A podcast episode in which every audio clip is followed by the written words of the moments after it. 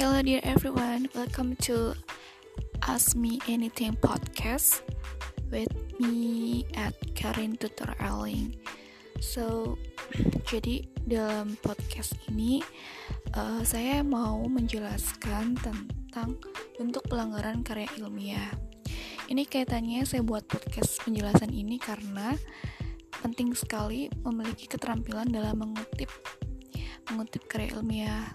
Jadi saya mau fokuskan permasalahan itu di penulisan skripsi.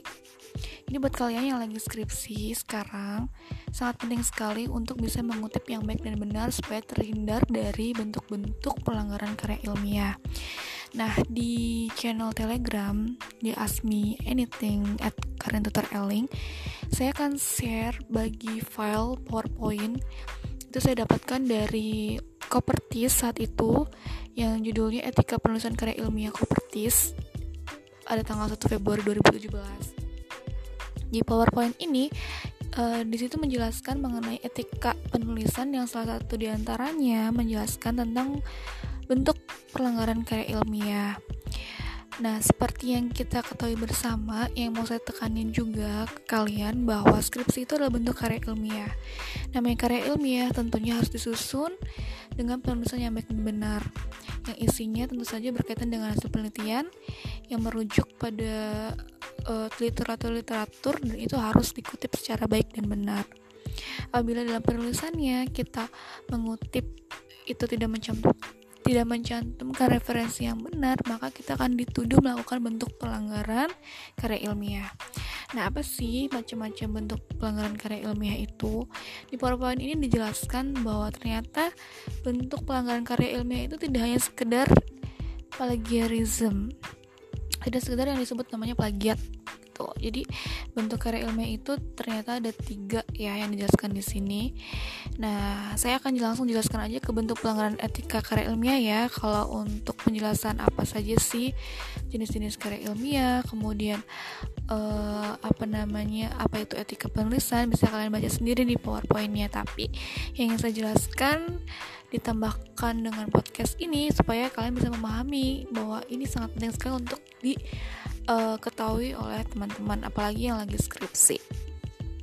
Jadi di slide ini saya akan menjelaskan mungkin hal-hal yang perlu ditekankan yang kurang jelas dalam penjelasan mengenai bentuk pelanggaran etika karya ilmiah. Ada tiga bentuk pelanggaran etika karya ilmiah. Yang pertama itu plagiat. Yang kedua itu namanya falsifikasi.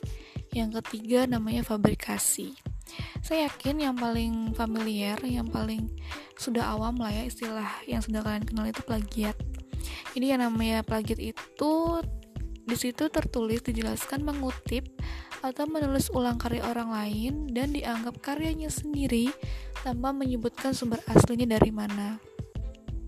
Kadangkala ya mungkin ya buat teman-teman yang menulis karya ilmiah yang sekarang lagi skripsi itu kalian mungkin lagi baca literatur referensi uh, yang ingin kalian rujuk, kalian kutip, tapi kalian lupa mencantumkan sumber referensinya atau memang kalian sadar bahwa itu memang kalian mengutip bukan kata-kata kalian sendiri, tetapi kalian tidak menuliskan atau mengutip referensi itu secara benar sehingga seolah-olah yang kalian tulis ulang itu seperti kalian anggap karya kalian sendiri karena tidak ada kutipan gitu.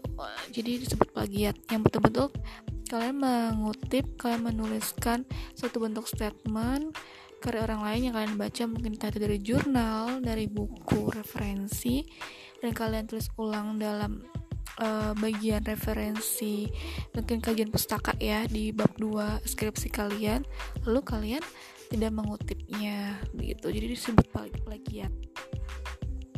Nah mungkin saya lanjut dulu ya itu secara sederhananya ya mengenai plagiat begitu nah sekarang kita beralih nih ke istilah yang kedua yang mungkin memang belum terlalu awal uh, belum belum dikenal banget mengenai uh, pelanggaran ini. Yang kedua itu falsifikasi. Falsifikasi di sini dijelaskan dalam uh, slides ini yaitu dia mengutip ulang data atau hasil penelitian orang lain. Kemudian mengubahnya dengan cara sendiri soal data atau hasil penelitian tersebut benar. Gitu.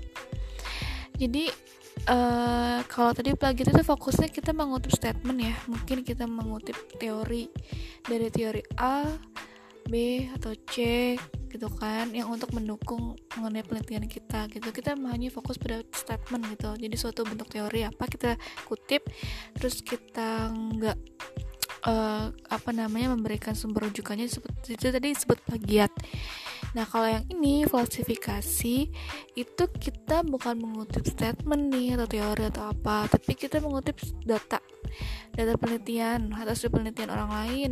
Terus kita ubah nih karena mungkin ini mirip nih dengan penelitian yang kita lakukan. Jadi mungkin kita uh, apa namanya menyamakan ya menyamakan data atau hasil penelitian itu se sebagaimana hasil penelitian kita padahal itu kita hasil mengutip dari punyanya orang lain gitu yang seolah-olah itu benar gitu punya kita dan itu disebut falsifikasi Nah, paham ya? Jadi kalau yang plagiat itu kita mengutip pernyataan bentuknya teori dari orang lain. Nah, falsifikasi kita fokus nih, kita ngutip dari datanya dari datanya dari hasil penelitian mungkin kita mau melakukan falsifikasi dari jurnal kali ya dari artikel jurnal yang kita cari yang serupa penelitiannya dengan yang bakal kita teliti. Terus kita kutip tuh gitu kan jadi seolah-olah itu data hasil penelitiannya itu serupa sama punya kita. Nah sekarang yang terakhir uh, bentuk pelanggaran etika karya ilmiah yaitu ada nih yang ketiga yang memang juga belum terlalu familiar banget itu disebut fabrikasi. Di sini dijelaskan dalam slides, fabrikasi itu memproduksi data dan informasi untuk memperoleh pembenaran adanya suatu karya ilmu yang dibuat sendiri tanpa dapat dibuktikan proses perolehan data dan informasi tersebut dari mana. Jadi tidak ada logbook tidak jelas waktu dan lokasi penelitiannya, tidak dapat ditelusur secara pasti siapa aja sih yang terlibat dan siapa objek yang sebenarnya. Jadi jelas ya, jadi secara sederhananya gini deh. Kalau fabrikasi itu, jadi kita itu buat penelitian, jadi merekayasa penelitian seolah-olah itu kita melakukan langkah-langkah penelitian itu sebagaimana uh, adanya dilakukan, tapi sebenarnya tidak dilakukan jadi nggak jelas gitu kita objek penelitian siapa. Jadi kita hanya mengarang. Jadi kita melakukan penjelasan data dan temuan penelitian itu tidak dilalui dengan penelitian langkah-langkah penelitian yang sesungguhnya terjadi. Tapi kita melakukan suatu bentuk rekayasa yang tidak dapat dibuktikan. Begitu. Itu namanya fabrikasi. Nah jadi uh, ada tiga ya. Sekali lagi ada tiga bentuk pelanggaran etika karya ilmiah gitu. Nah ini uh, saya akan saya saya cukupkan dulu untuk podcast yang pertama. Saya fokuskan hanya menjelaskan ada tiga nih pelanggaran etika karya ilmiah. Jadi sekali lagi buat kalian lagi skripsi uh, cukup harus bisa menghindari bentuk pelanggaran ini. Yang pertama plagiat yang ketiga falsifikasi sorry yang kedua falsifikasi dan yang ketiga fabrikasi oke okay ya teman-teman nanti saya lanjutkan di bahasan yang berikutnya mengenai salah satu jenis-jenis kutipan dan cara mengutip Oke, okay, thank you. Tetap stay tune, tetap ikutin podcast di Ask Me Anything at Karin Tutorialing. Thank you.